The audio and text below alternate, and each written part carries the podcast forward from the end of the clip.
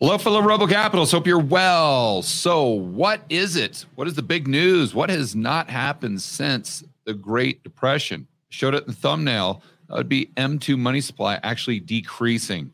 So, let's get into this article and dig, uh, scratch beneath the surface here so we can determine if this is a big deal, if this is a nothing burger, or could it be a little bit of both? Let's go over to Zero Hedge. Credit crunch. The money supply has shrunk for eight months in a row. So, as we go through this article, you can see how unprecedented this actually is. Then I want to get into the nuance to determine whether or not this means that we're inevitably going into a recession that's going to look like the Great Depression. So, money supply growth fell again in June, remaining deep in negative territory after turning negative in November of 2022.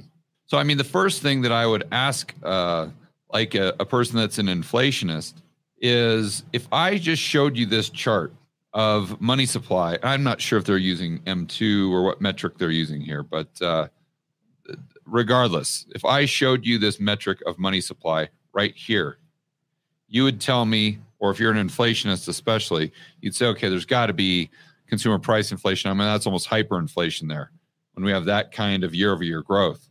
So if you believe that that's going to create inflation, you've also got to cr- believe that this is going to create disinflation, if not deflation. You can't have your cake and eat it too. And I've noticed a lot of people say, "Oh my gosh, this is going to create inflation," but yet they see this and say, "Oh well, yeah, but uh, inflation's still going to go up because oil is going higher, or or something like that." So it, it's kind of they're cherry picking, but would this inevitably cause disinflation or deflation? And if the answer is no, well, then we've got to go back and reanalyze this to determine whether or not it inevitably would create consumer price inflation. See where I'm going with this? It seems like it'd be straightforward, but it's not.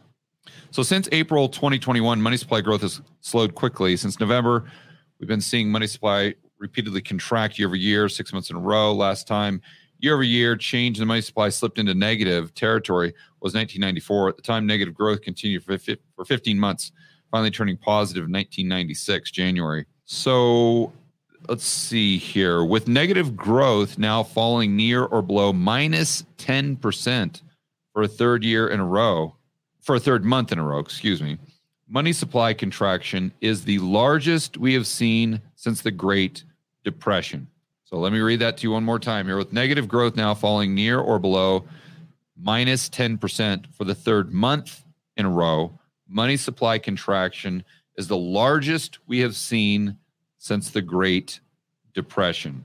Going back to this chart, it shows uh, this blue line, which is a number that the Mises Institute uses. I think Joe Salerno came up with it with uh, along with uh, Murray Rothbard, maybe if I'm not mistaken. And I just want to point out this article is on Zero Hedge, but it was written by Ryan McMaken of the Mises Institute.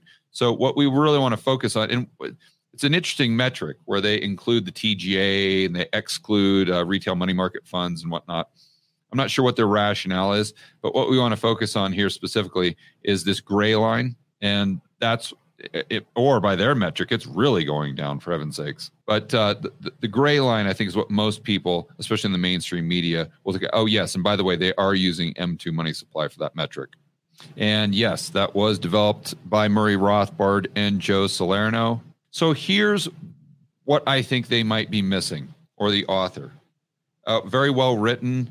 You know, I'm I'm extremely sympathetic toward the Mises Institute. I like those guys obviously if i if i'd have to fall into one camp or one economic thought it would definitely be the austrian school of economics.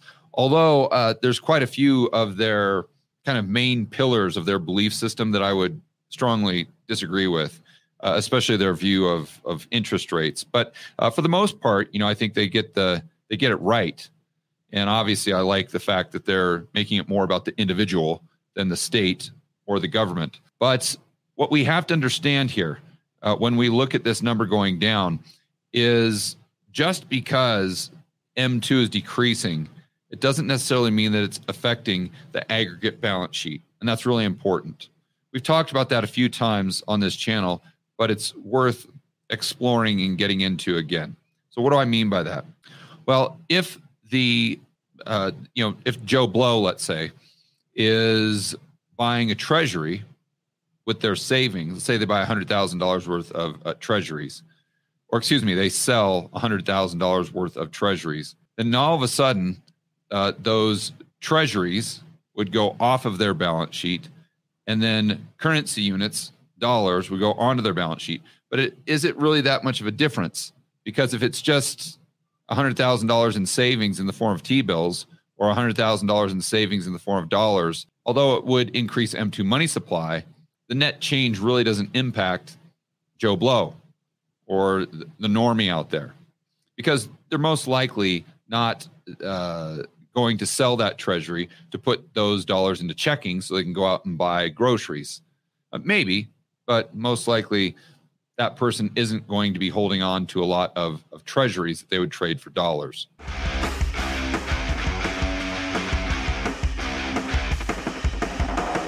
Hey guys, I want to remind you to check out Rebel Capitalist Pro. This is the incredible online investment forum that I have with investment experts Lyn Alden and Chris MacIntosh. It includes professionals such as Patrick Ceresna from Macro Voices. He specializes in options.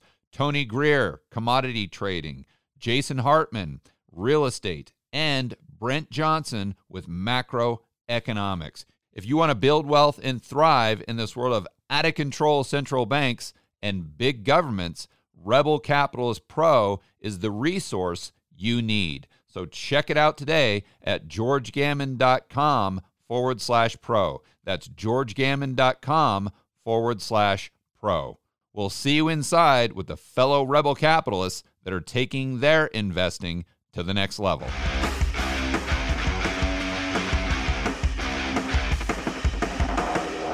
How can we have the overall money supply go down? Because let's say that uh, that this individual, uh, well, let's just use the opposite and the fact or a scenario where they actually buy treasuries. So that mean the savings going down. Uh, that would go into the TGA, and then when the TGA spends that money, now all of a sudden that gets recirculated back into the economy. The uh, the M2 money supply then would not change, but the aggregate balance sheet would be increased. Okay, but let's assume for a moment that instead of the TGA spending that money back into the economy, let's say they go ahead and pay down existing debt or debt that's maturing on a balance sheet of a bank like the Federal Reserve. So if the Fed is doing QT, let's say, and the TGA sells that treasury, they take that money supply, M2 goes down, but it's still an asset on the Joe on average Joe's balance sheet. So the aggregate balance sheet has not changed as far as the asset side. But Janet Yellen takes those dollars that she received from selling that treasury and then she takes those dollars, gives it to the Fed because they have a a bond, a 10 year treasury, let's say, that's maturing.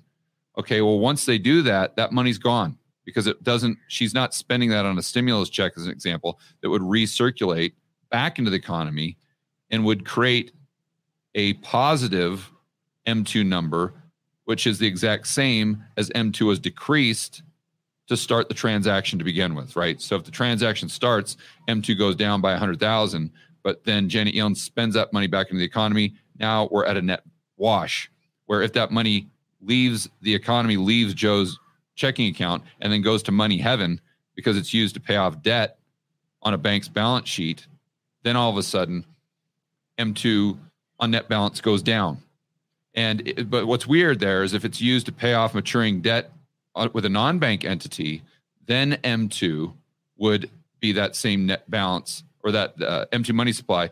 There would be no net change. So, and I know that's pretty complicated without a whiteboard video, so I apologize. But the bottom line here is we could see M2 going down as a result of savings being exchanged for treasuries. And then that savings going to money heaven because it's used to pay off debt that's maturing on a bank's balance sheet. So the idea is that the M2 money supply is going down. Therefore, the asset side of the aggregate balance sheet is decreasing. People have less and less purchasing power. This is going to impact aggregate demand. And this is why you most likely going go into a depression that looks similar to the 1930s. That's kind of the argument. But again, my pushback would be mm, maybe, maybe not, because it's not like people are super stressed out now because all of a sudden they don't have dollars when it's just been replaced by treasuries. Like as an example, for my model portfolio that I have for Rebel Capitalist Pro, I had $100,000 in there, but I traded those $100,000 for $10,000 worth of gold and $90,000 worth of T-bills. So am I super super super stressed out that I don't have that those dollars anymore and I just have T-bills earning 5.5%? No. No. That's exactly what I wanted to do. But you could based on what we were just talking about, you could see how that transaction could have decreased M2 money supply by $100,000, but it wouldn't be a big deal. What you really have to look at, and here's what I'm getting at, is you've got to look at the overall extension of credit. Because if credit is declining, then it is true. This M2 money supply drop could be, or likely would be, a result of the aggregate balance sheet decreasing the assets of the aggregate balance sheet decreasing because those uh, there were currency units that were used to pay off debt, and that debt wasn't being created moving forward into the future, and therefore there there was more debt being paid off than was created. I think that's the easiest way to say it, and and therefore that could or that likely would impact the overall aggregate demand. So if we look at loans and leases, we're pretty much flat here. Now you could say, "Oh, George, that's not that big of a deal." uh, okay, so banks are on net balance, they're not really lending more or less. But when we look back at a max chart, you see when this number goes down, that's not good times. We see that number going down during the cerveza sickness. And remember, was money cheap? Yes, but it was tight because the world was coming to an end. So therefore, we have risk off with the banking system. Same thing during the GFC. We see it flatten out here pretty much during each recession. Although, interestingly not, uh, enough, not much during the 1980s there. Well, bottom line is whenever you see that flatliner go down, that's not a good sign. So I would put far more weight on what this is doing, loans and leases, than I would with M2 money supply in and of itself. All right, guys, enjoy the rest of your afternoon. As always, make sure that you're standing up for freedom, liberty, free market capitalism. See you in the next video.